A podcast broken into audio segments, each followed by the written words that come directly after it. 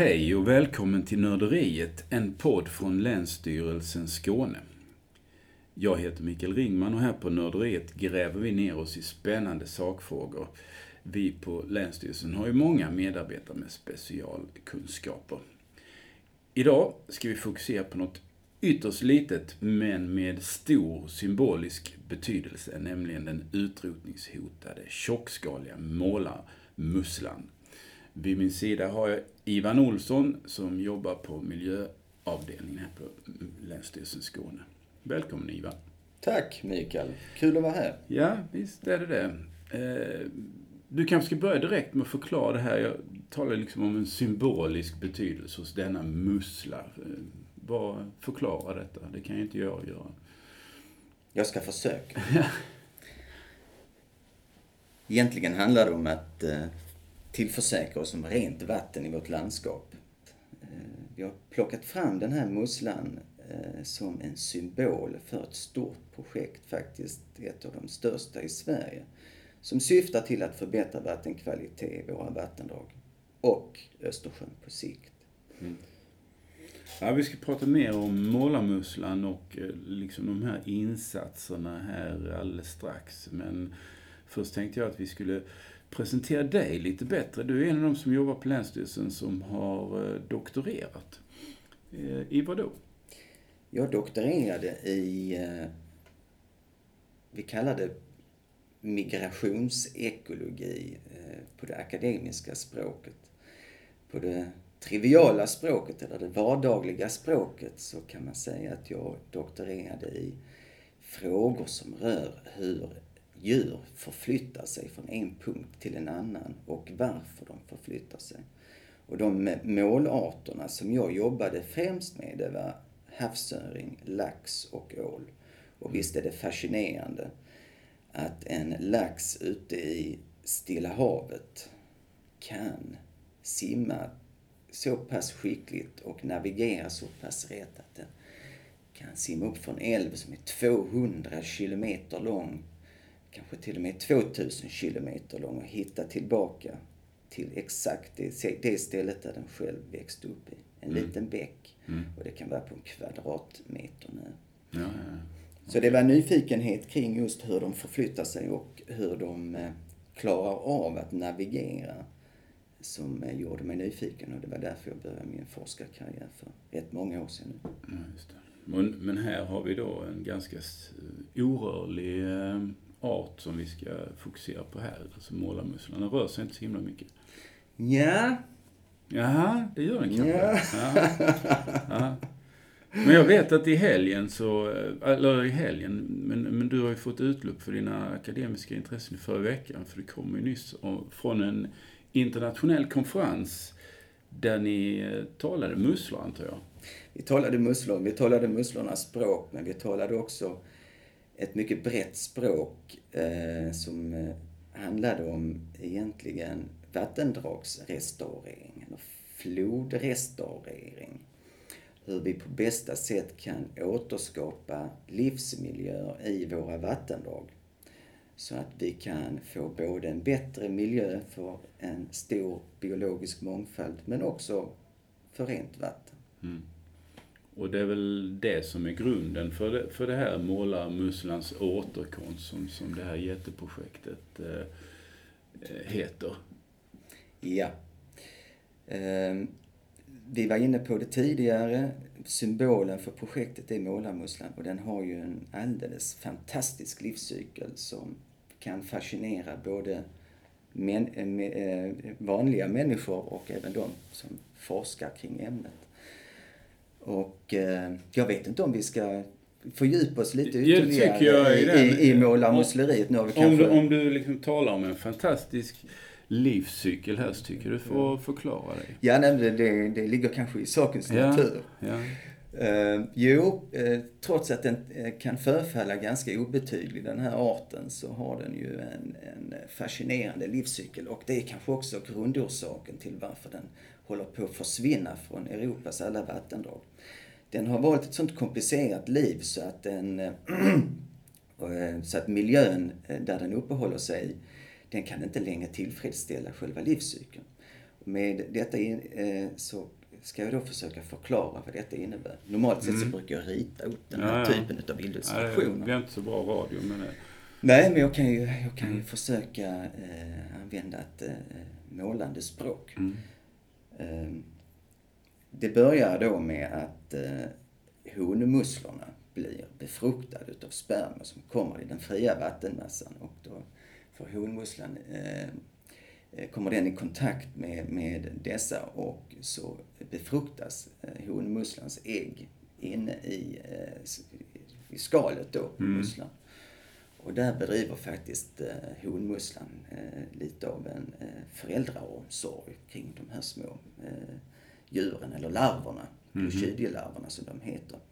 Varefter hon, när temperaturen är ganska lagom, runt 10 grader sådär, eh, eh, skjuter ut dem. Och de kan faktiskt eh, skjuta ut dem flera meter och i vissa lägen så för att eh, det, barnen ska få bästa tänkbara överlevnadsförmåga så kan de till och med krypa upp på kanterna på åarna och så skjuter de ut barnen mitt ute i, i vattendraget, i ån. Så det de kommer plumpar till. längre iväg på det De kommer längre iväg, ja. Och en sak till. Fisken som lever i vattnet tror att det är käk. Mm. Och fisken nafsar efter de här små eh, musselbebisarna som vi kallar för clochidielarver. Glochidielarver. Ja.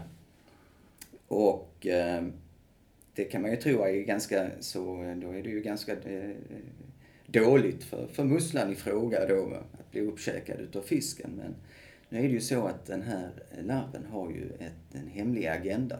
Och det är ju att faktiskt eh, haka fast på fiskarnas gälar och där parasitera eh, på fisken under en eh, kanske månad sådär.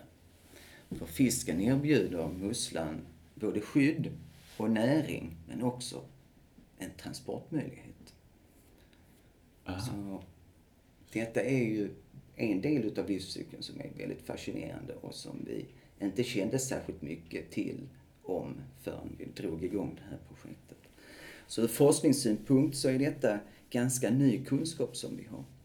Och nu är det inte så att vilken fisk som helst fungerar som värd för den här musslan utan det finns ju då eh, olika fiskarter i olika vattendrag som fungerar olika väl som värd för då musslan i sitt parasitstadium. Mhm. Vilka fiskarter är det här nere då? Och detta är helt nytt. Och här har vi då haft en doktorand som har jobbat med detta under nästan fem år för att ta reda på eh, den här livscykeln och vilka fiskarter som fungerar.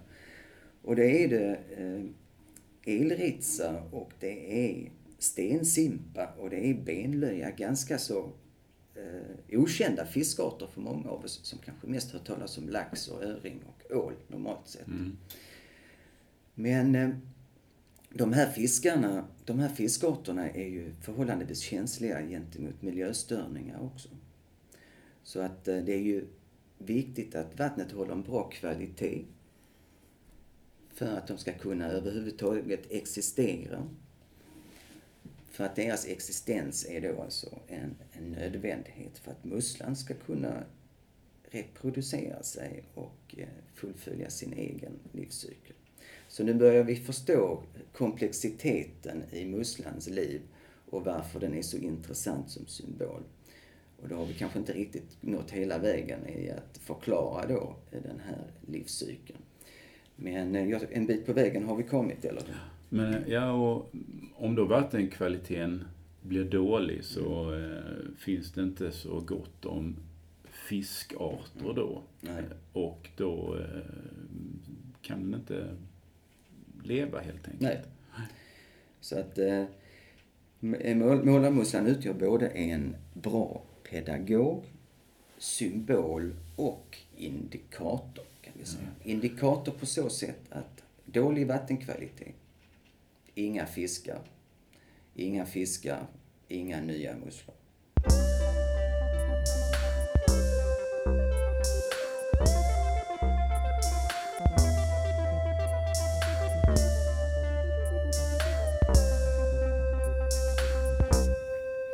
Tänkte den här saken som du berättade, själva det här eh, utskjutandet och så, så fiskarna skulle tro att eh, det var käk, sa du. Mm. Men äter de faktiskt upp musslan då, eller är det så att när den ska sväljas så kastar den sig istället vid sidan om på gälarna, eller hur går det till? Alltså de här finurliga små krabaterna, de är utrustade med olika typer utav eh, verktyg. Eh, de har eh, krokar, de har kardborrefästen och andra eh, grejer som gör att de mycket enkelt fastnar just på de här blodfyllda ådrorna som täcker fiskarnas gälar. Mm. Och det är där de sätter sig. Och det är där de också får i sig näring och eh, förmodligen har ett ganska så behagligt liv under förutsättning att fisken då i fråga, deras värld, överlever. Mm. Och det är där du menar att den kan röra sig då alltså? För då kan den eh, transporteras på den här fisken ett tag? Ja, du var inne på det tidigare, mm. att den musslorna är ju förhållandevis orörliga och, är de, och det är de också. Mm. I, eh, I den fasen av livscykeln som vi normalt sett känner musslorna. Men när de sitter fasthakade på en fisk så är det ju fisken som egentligen bestämmer i vilken riktning och eh, på vilken distans eh, musslan kan förflytta sig. För se efter fyra veckor ungefär, åtminstone i Skåne, så släpper ju de här glochidiolarverna, de här parasiterande larverna, från gälarna på fisken. Och dimper ner där fisken råkar befinna sig. Varefter den kravlar ner i substratet och eh, börjar då sin nästa fas som mer eh, vanlig mussla kan vi säga. Och eh, då lever den i substratet nere på botten av ån i fyra år ungefär. Och då, alltså jag antar att den inte är så himla stor när den eh, hänger där på gälarna och faller ner på botten. Så vad har vi för storlek på dem? Ja, det är eh, ungefär en halv millimeter stora de här musslorna är när de släpper från fisken. Så de är mycket svåra att med blotta ögat se. Mm. Och detta gör det också lite svårt för oss när vi ska försöka identifiera vilken typ av fiskarter de här musslorna använder sig utav som värdar. För en och samma fiskart, en och samma fiskindivid kan ha flera olika typer utav mussellarver som parasiterar på dem. Mm. Under förutsättningen att du har många olika musselarter i det vattendraget. Mm. Nu blev det lite komplicerat här. Ja, ja, det är alltså inte bara målarmusslan som jobbar på det här eh, ganska komplicerade och eh, bökiga viset, om man nu ska mm. välja ett sätt att eh, leva på, utan det, andra musselarter också. Ja.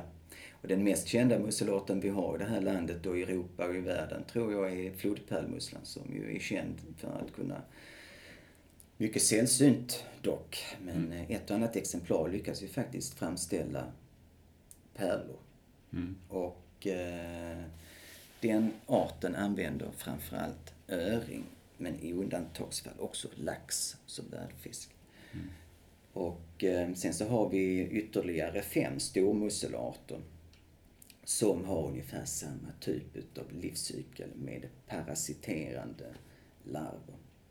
Och det är ju rätt intressant utvecklingsmässigt eh, eller evolutionsteoretiskt hur, hur det här märkliga eh, livscykeln har kunnat utvecklas. Varför är detta en fördel för en mussla att hålla på, som du sa, med denna bökiga livsstrategi? Mm. Och eh, det kan vi återkomma till lite längre fram faktiskt. Ja, men ta det nu. Jag, tycker, jag, jag tycker det är intressant. Det är väl bara att gå till botten med detta. Jag tror att det handlar om, nu vi måste ju förflytta oss många, många tiotusentals år tillbaka i tiden för att mm. kunna eh, Eh, sätta fingret på hur det här beteendet kunde vara, eh, den här livsstrategin kunde vara en fördel Idag kan vi ju konstatera med, den, med alla de störningarna vi har i vattendragen att idag skulle det nog aldrig ha blivit, kunna bli den här typen av utveckling evolutionärt. Men jag tror att det handlar om att eh, alla arter vill sprida sig.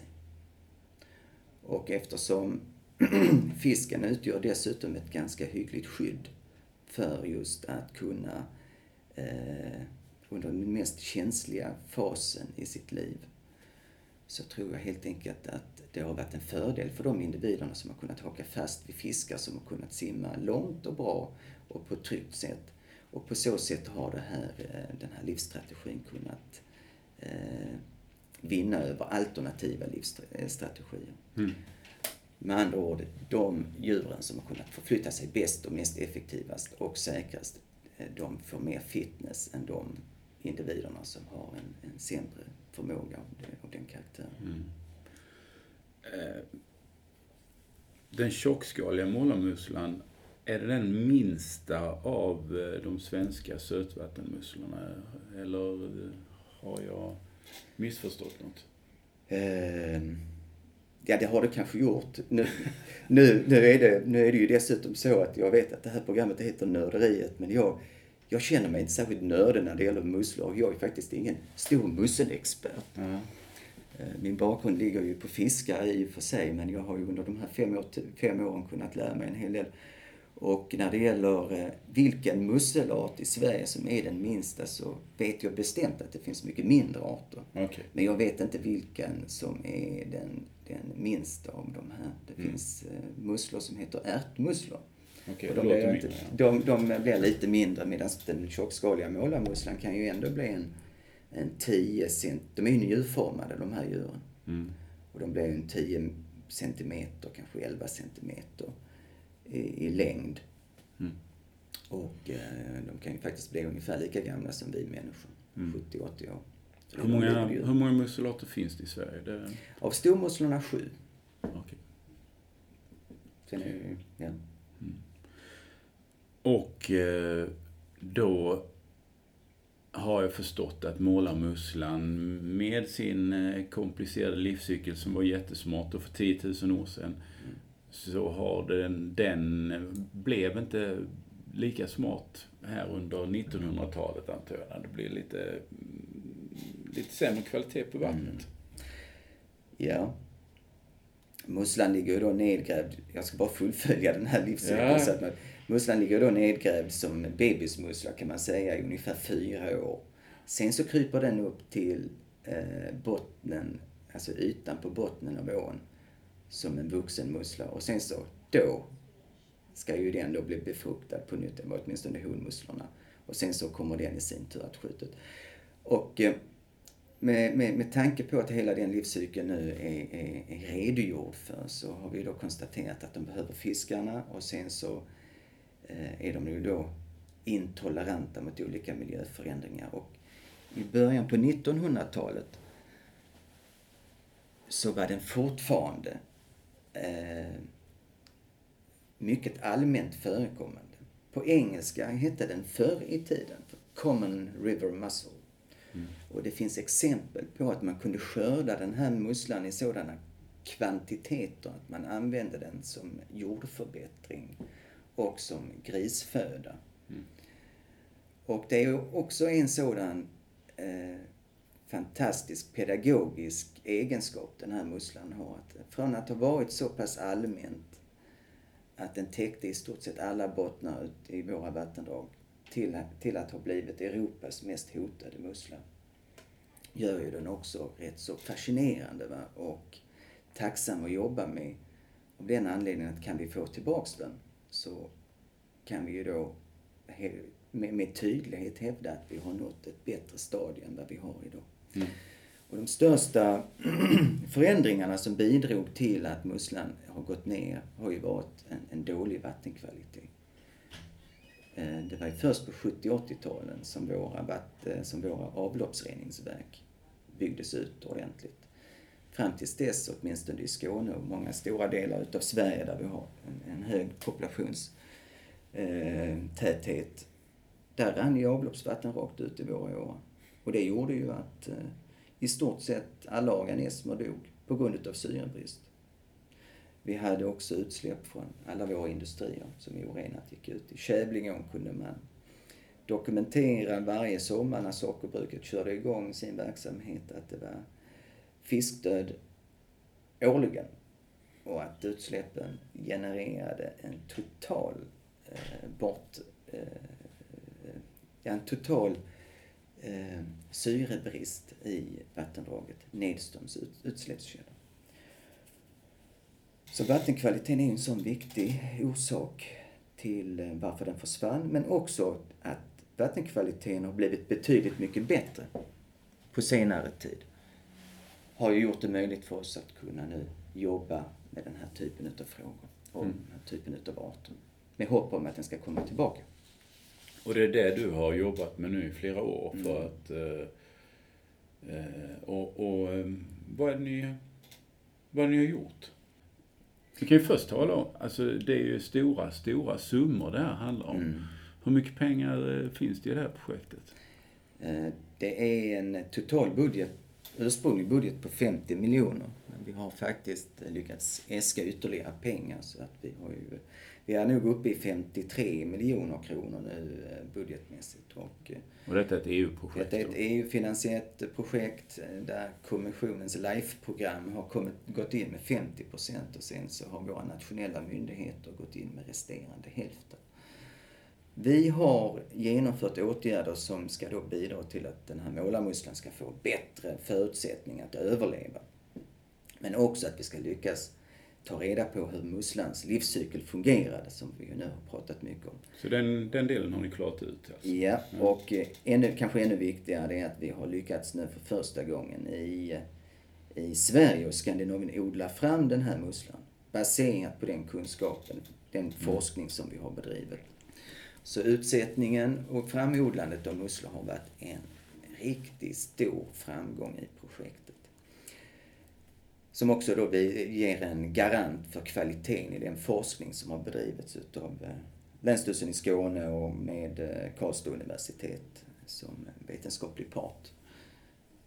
Den stora åtgärden vi har gjort är däremot, eh, utöver musselbiten, är att vi har jobbat fysiskt i vattendragen. Och det innebär att vi har grävt och vi har grävt om kanaliserade bäckar eller åar och diken till slingrande, natursköna och naturlika åar, så som de en gång såg ut. Genom att kröka till våra vattendrag, vilket vi har gjort i Klingavälsån och i Fylån, så fördröjs vattnets omloppstid i landskapet och därmed så blir vattnet mycket renare innan det flyter ut i Östersjön. Alltså så eh, där det var raksträcka är det nu kurvigt och, och slingrigt. Slingrande vattendrag i Dalarna, ja. ja.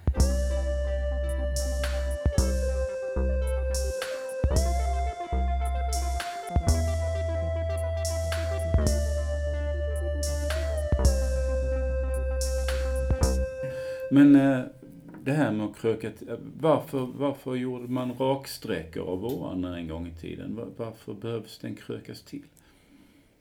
Detta är ju en jättebra fråga eftersom den har många dimensioner. För 50 år sedan så subventionerade staten detta, denna typ av åtgärder. Man ville, eh, man ville eh, få till en, e-, ett effektivare jordbruk. Så man bad helt enkelt markägare och lantbrukare att eh, kanalisera, dika ur, räta ut, rätta till eh, våra vattendrag för att det skulle bli en bättre avrinning och därmed så skulle större arealer kunna utvinnas för eh, jordbruksmark. Eller till mm. jordbruksmark. Och det var ju tider när vi hade matbrist och det var viktigt för en växande befolkning. Framförallt om vi går ännu längre tillbaks mm. i tiden, runt 1800-talet och i, i, i senare delen av 1800-talet. Så då gjorde staten precis tvärtom jämfört med vad man gör nu. Då eh, pumpar man ut pengar för att man skulle räta ur och räta våra vattendrag och förbättra avrinningen. Men det har ju visat sig att det har kanske nästan blivit lite för bra. Och det innebär att staten nu då går in och subventionerar åtgärder som ska innebära att vi återställer vattendragen i vissa delar där det är möjligt för att då eh, framförallt förbättra vattenkvaliteten.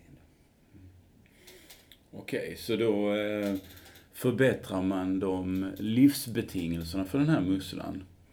Eh, ja. Och, andra, och andra organismer också förstås. Det gör väl en eh, stor nytta att kröka till de här åarna, tror jag. Absolut.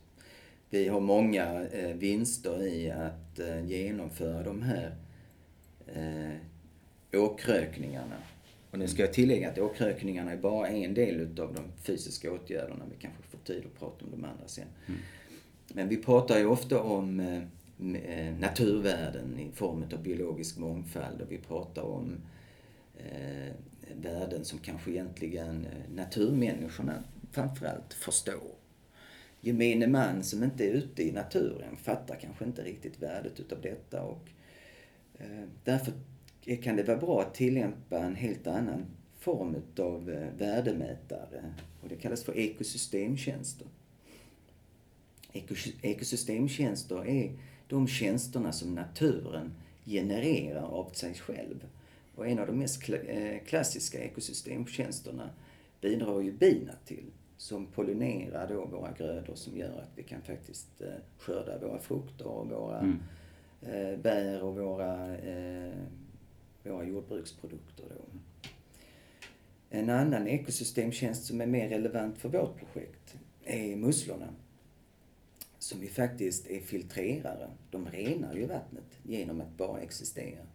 De suger in eh, ganska stora volymer vatten eh, varje dygn.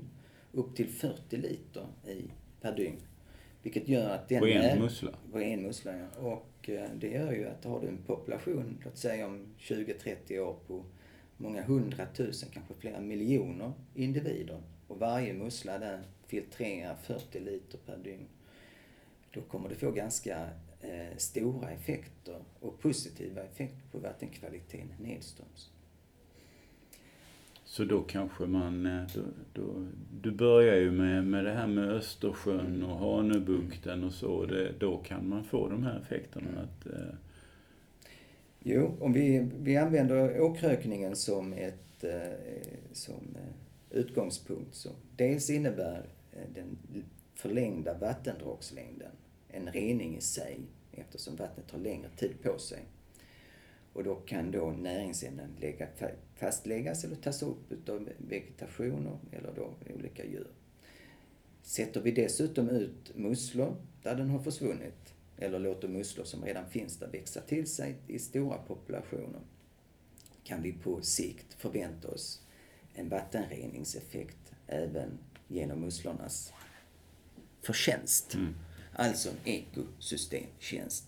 För det kostar mycket pengar att rena de här förorenade ämnena som vi som normalt sett brukar vara kväve och fosfor som genererar de här problemen i Östersjön. Mm. Och eh, det är ju många hundra kronor det kostar att plocka bort ett kilo fosfor i ett vattenreningsverk. Mm. Och det är, det är alltså det är dyrt att, att rena vatten. Mm. Och kan vi få ett djur som en mussla att göra detta av sig självt så är det ju givetvis en, en, en tjänst som samhället bör dra nytta av. Men du sa också att det fanns andra saker ni gjorde. Än, eh, ni, ni gör inte bara åkrökningar, andra fysiska insatser. Vilka är de andra?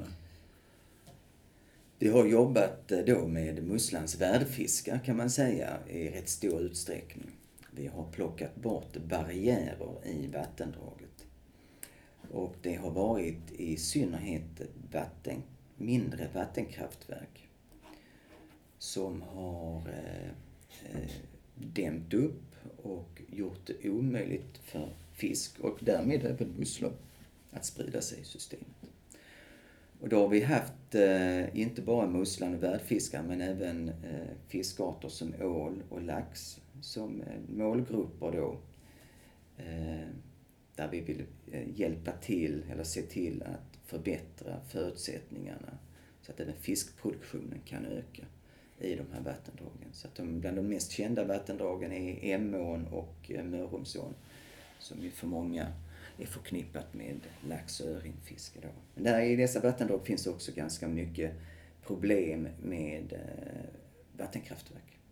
Så ni har fått bort några kraftverk? Ja, vi har hjälpts åt faktiskt. Det är, i, ibland så är det en, en mycket stor fördel att, att samarbeta med, med de här kraftbolagen. Ja, det är alltid en fördel. Det är alltid ett måste att samarbeta mm. med, med dessa eh, eh, sakägare kan man säga. Så vi har hittat bra lösningar och anlagt biokanaler. Så att den nedre delen förbinds med den övre delen av ett vattendrag som tidigare har varit uppsplittat på grund av ett kraftverk. Så att då tillförsäkrar vi oss en uppvandring och en nedvandring. Mm. Och då bygger man någon typ av vattenrutschbana eller något sånt där? Ja, en, en lagom, eh, lagom doserad och lagom eh, vinklad vattenrutschkana så att även eh, fisk kan simma upp och inte bara ner. Och de fungerar? De fungerar alldeles utmärkt. Och vi har ju haft lite tid på oss nu. Detta är stora, komplicerade åtgärder som är... Eh, där förberedelsetiden är nästan det, det tuffaste. Men nu har vi haft lite tid att följa upp våra åtgärder. Det ser fantastiskt bra ut i alla våra projektområden. Eh, vi har kunnat notera att fisken har kommit tillbaka och eh, Fisken är tacksam på så sätt eftersom den snabbt kan förflytta sig och den söker också upp nya områden som tidigare inte har varit eh, besatta utav, eller eh, där fisk tidigare inte längre har funnits. Mm. Har ni gjort sådana här åtgärder i Skåne också? Ja, indirekt blev det så i ett av, ett av eh, projektområdena i Klingavälsån eftersom eh, det var ett vandringshinder för fisk i en, på en gammal vattenmölla. Och eftersom vi flyttade hela ån eh, från möllan när vi krökade till ån så, så blev det en, en sådan positiv effekt. Mm. Lite av en bonus. Mm. Du talar ju också om en annan del i det här projektet som handlade om att odla fram musslor.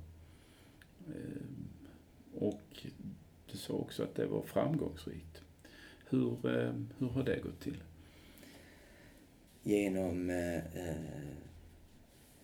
ett bra samarbete med Karlstad universitet och även folk här på Länsstyrelsen i Skåne förstås så lyckades vi ta fram en, en smart plan för hur vi skulle kunna ta reda på just målarmusslans livscykel. Det var ju nummer ett. Vi var tvungna att ta reda på vilka värdfiskar som egentligen det handlade om. Därefter så har vi plockat in då de aktuella värdfiskarna i ett laboratorium som vi för övrigt också byggde som del i det här projektet. Ni byggde ett labb? Vi byggde ett labb som eh, skulle kunna fungera för det här ändamålet, vilket du bevisligen också har gjort. Och vi eh, började experimentera med eh, de olika fiskarterna och då plockade vi eh, moderpopulationer utav musslor där de fortfarande fanns kvar i några få vattendrag. Lyckades identifiera de gravida musslorna, honmusslorna. Placerade musslorna tillsammans med den rätta värdfisken elritsa och stensimpa och Ja, så. beroende lite på vilket vatten då. Alltså, var tvungna att hålla reda på eh, de olika ursprungen eh, av musslorna för att vara säkra på att det skulle funka med en viss eh, värdfisk. Och sen så manipulerar vi temperaturen under då i, i, laboratoriet, i laboratoriet. Och sen så väntar vi på att den här musslan, de här honmusslorna eventuellt skulle skjuta ut sina glochidielarver, sina bebismusslor, i samma vattenbehållare eller akvarium där den potentiella värdfisken uppe, uppehöll sig. Och eh, vi lyckades. Och vi har lyckats producera många hundratusen musslor sedan det första försöket eh, genomfördes framgångsrikt eh, 2013. Så ni, alltså då, då talar vi en, ett, ett, en stor tank då, eller var, var, var, sker detta någonstans? Var har ni ert labb? Ja, vårt labb ligger inte långt ifrån Veberöd. Eh, vid Hemmestorps mölla som annars är känt för sina storkar. Och, eh, men vi byggde ett, ett litet labb ska jag säga. Det är inget eh, superstort labb men det är perfekt för ändamålet. Och vi har ett rum ett akvarierum där, där vi har genomfört de här eh, experimenten. Och det är då behållare eller akvarium att 250 liter där vi har då haft de här eh, försöken. Mm. Men det är inte slut där. Va? Detta är ju den första delen utav eh, odlingsmetodiken. Andra... Körde, jag får bara fråga här. Körde ni hela den här processen med, med eh, gälfäste och, och så, så den, de, de, de, har, eh, de har gått igenom den fasen? Nu slår det mig också att, jag har, har, att det saknas en pusselbit här då. Va? För jag var inne på tidigare att vi hade många musselarter som kunde fastna på, ja, på gälarna. Precis. Och vi var tvungna att plocka ut 30 000 små glochidielarver i storleksordningen mindre än en halv millimeter och köra DNA-analyser på dessa från otroligt många olika fiskarter från väldigt många olika vattendrag. För att kunna identifiera och matcha den tjockskaliga målarmusslans larver och värdfiskarna. Så vi körde DNA-analys för att identifiera arttillhörighet på glochidielarver för respektive fiskart och för respektive eh, vattendrag. Så förstår du, det var ett jättestort arbete. Men det föll ut klockrent där vi såg att till exempel i Fylån, där var det stensimpar som gällde. Och följaktligen så tog vi då stensimpor, fisken stensimpa från Fylån, placerade dem i akvarium. Men då kom vi ju fram till att eh, där hade vi kanske ett problem eftersom målarmusslan i fråga är ju utrotad i Fylån. Mm. Vad ska vi då göra? Ja, då plockar vi en moderpopulation utav målarmusslan ifrån närmsta vattendrag. Och i det här fallet var det Tummarpsån som rinner vid Simrishamn. Och sen så matchar vi de två djuren då i ett och samma akvarium och vi lyckades se till att fisken så kallat blev infesterad av de här glochidielarverna. Sen följer nästa historia. Mm. Jag tar den. Ja, då tar vi den också. Mm. Ehm, väl mest om ni försöker bara eh, tänka till lite. Mm. Uh, jo, eh, då fisken är infesterade fulla med larver på gälarna, mm. då måste vi vänta fyra veckor. Precis. Och då går ju fisken där i sina tankar då, eller sina akvarium. Mm. Och eh, sen har vi en finurlig, recirkulerande pumpsystem som innefattar lite olika moment som gör det möjligt att när musslan efter fyra veckor då har utvecklats i gälarna, faller ner, faller ut ur fisken. Då sugs då de här små djuren ner i en liten eh, tub. Och i änden på tuben så finns det ett finmaskigt nät. Vilket gör att i nätet fastnar de här supersmå bebismusslorna. Vattnet rinner igenom och cirkulerar tillbaks till akvariet igen. Och genom att kolla upp de här nästan hundra olika tankarna med eh, eh det här BB skulle vi kunna säga då. Mm. Så kunde vi då plocka ut från respektive nätpåse då de aktuella småmusslorna som sen placerades i, eh, i separata akvarium eller små mindre eh, kärl eh, med vatten och näring i för att de skulle få då en, hygglig tillväxt. Och därefter så har vi lyckats sätta ut de här i våra vattendrag. I två stycken vattendrag i, i Skåne. Och det är då Fylån och Klingavälsån. Ja. De skulle ju ligga till sig i fyra år vill jag minnas. Eh, ja. I, i då substratet mm. som du kallar det för. Då. Eh, så den processen pågår nu? Den då? pågår, ja. ja. Och, eh, Har ni liksom grävt ner dem då i botten på Klingavälsån och eh, respektive då eh, Fylån? Ja, detta är väl lite av den eh, mest eh, tuffaste delen utav åtminstone vårt liv. Eftersom det är extremt svårt att mäta överlevnad och tillväxt av de här små miniatyrmusslorna. Som ju då är mindre än en millimeter stora och de, ser, de är identiska med de allra minsta sandkornen du kan hitta i en å.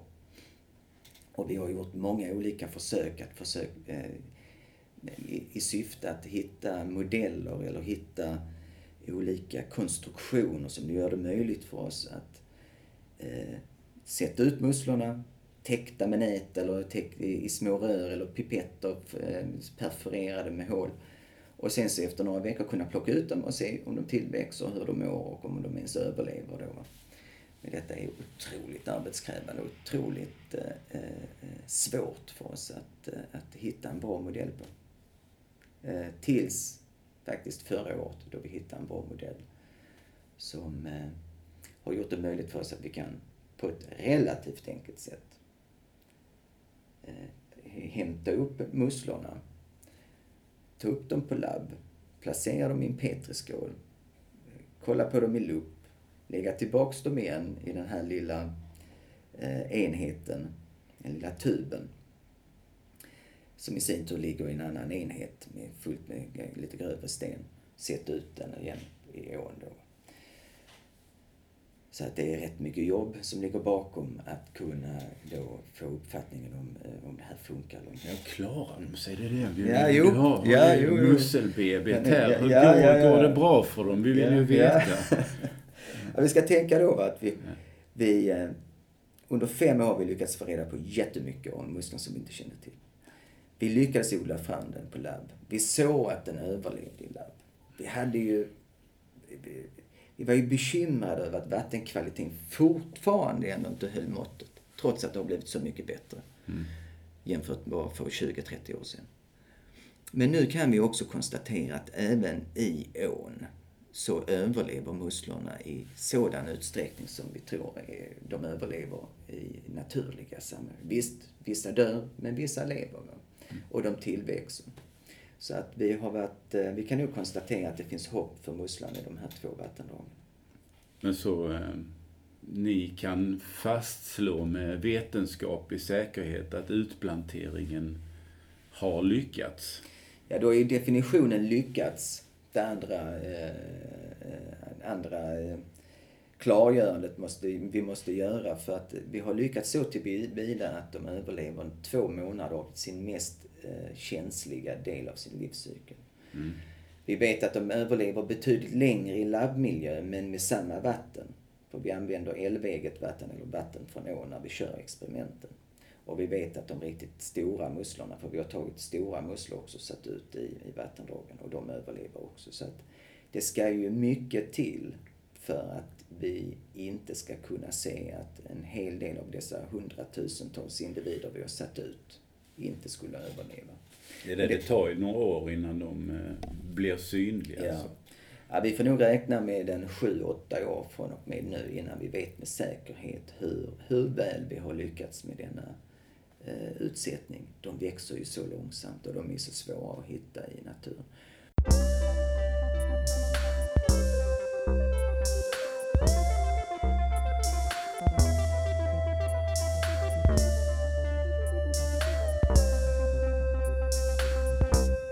Ja men ehm, bra. Vi, en sak jag funderar över. Har, vi- har vi liksom musslan som, som ehm, biologisk eh, varelse? Vad, vad, vad, vad, är det för typ av djur egentligen? Ja, det är ju en ett blötdjur då va? och en mollusk. Och eh, vi eh, tittar ju på en, en artfamilj som faktiskt hör till en av de mest utrotningshotade djuren i världen. Och det är väl framförallt för att de har en ganska så komplicerad livscykel då. Och eh, musslor för gemene man är ju mest känd för sina marina kompisar. Det är ju då blåmusslor och andra typer av musslor. Det finns i affären också grönskaliga musslor som vi kan köpa från Nya Zeeland. Och de har ju, eh, de har ju ett utbredningsområde som är, är globalt och det har ju mycket att göra med deras deras livscykel. I marina sammanhang så där sitter ju musslorna verkligen fast. Va? Mm. Väl deras larver har fastnat på ett substrat en sten och så sitter de där resten av sitt liv. Mm. Och jag tror att eh, musslan, eh, musslan är underskattad i, eh, i stor utsträckning och ska inte bara ses som en, en, en, en näringskälla utan även som en stark ekosystemtjänstgörare på sikt. Även till havet pratar man mycket om att odla blåmus, blåmusslor för att rena våra kustnära vatten. Mm. Och det ser vi exempel på försök här utanför i Skånes kust också. Mm. Så att om man fritt får spekulera kring musslans framtida roll så tror jag den bara kommer att bli större. Och eh, jag skulle också bara vilja skjuta in en annan sak som jag tycker inte jag har lyckats eh, få in, om det är okej okay för dig. Kör på. Det är ju att vi, ett sånt här projekt innebär ju att du jobbar mycket med forskningsbitarna och åtgärdsbitarna. Men kanske ännu viktigast, ännu viktigare och det kanske viktigaste delen är trots allt informationsbiten. Och eh, vi eh, vet ju att om inte folk, framförallt markägare, förstår vad vi håller på med och tycker det är, är eh, allt för nördigt kanske då. Mm. Eller att vi inte når ut till den målgruppen som, som faktiskt eh, berörs mest. Ja, då är ju åtgärderna fullständigt meningslösa för att det här, det här, den här typen av projekt kräver en fortsättning i hur man eh, eh och syftet är ju på sikt att sprida vatt, äh, ringar på vattnet och att, att bidra till att fler projekt genomförs. Och då måste vi ha ett samförstånd med alla de här ute som bor på framförallt landsbygden då. För det är ju där vi vill genomföra mycket av åtgärderna i, i, i framtiden också. Och då tycker jag att vi har, vi har haft en, en bra modell i, inom ramen för projektet är att vi har nått ut till jag tror nästan tusen skolbarn nu och använt den här musslans livscykel som ett rätt så eh, spännande pedagogiskt exempel på hur man kan sprida information om vikten att värna våra vatten. Det tycker jag var ett eh, fint slutord, Ivan. Så eh, med det säger jag tack till dig och eh, tack till eh, er som lyssnar. Eh, nörderiet återkommer om ett par veckor. Vi hörs då.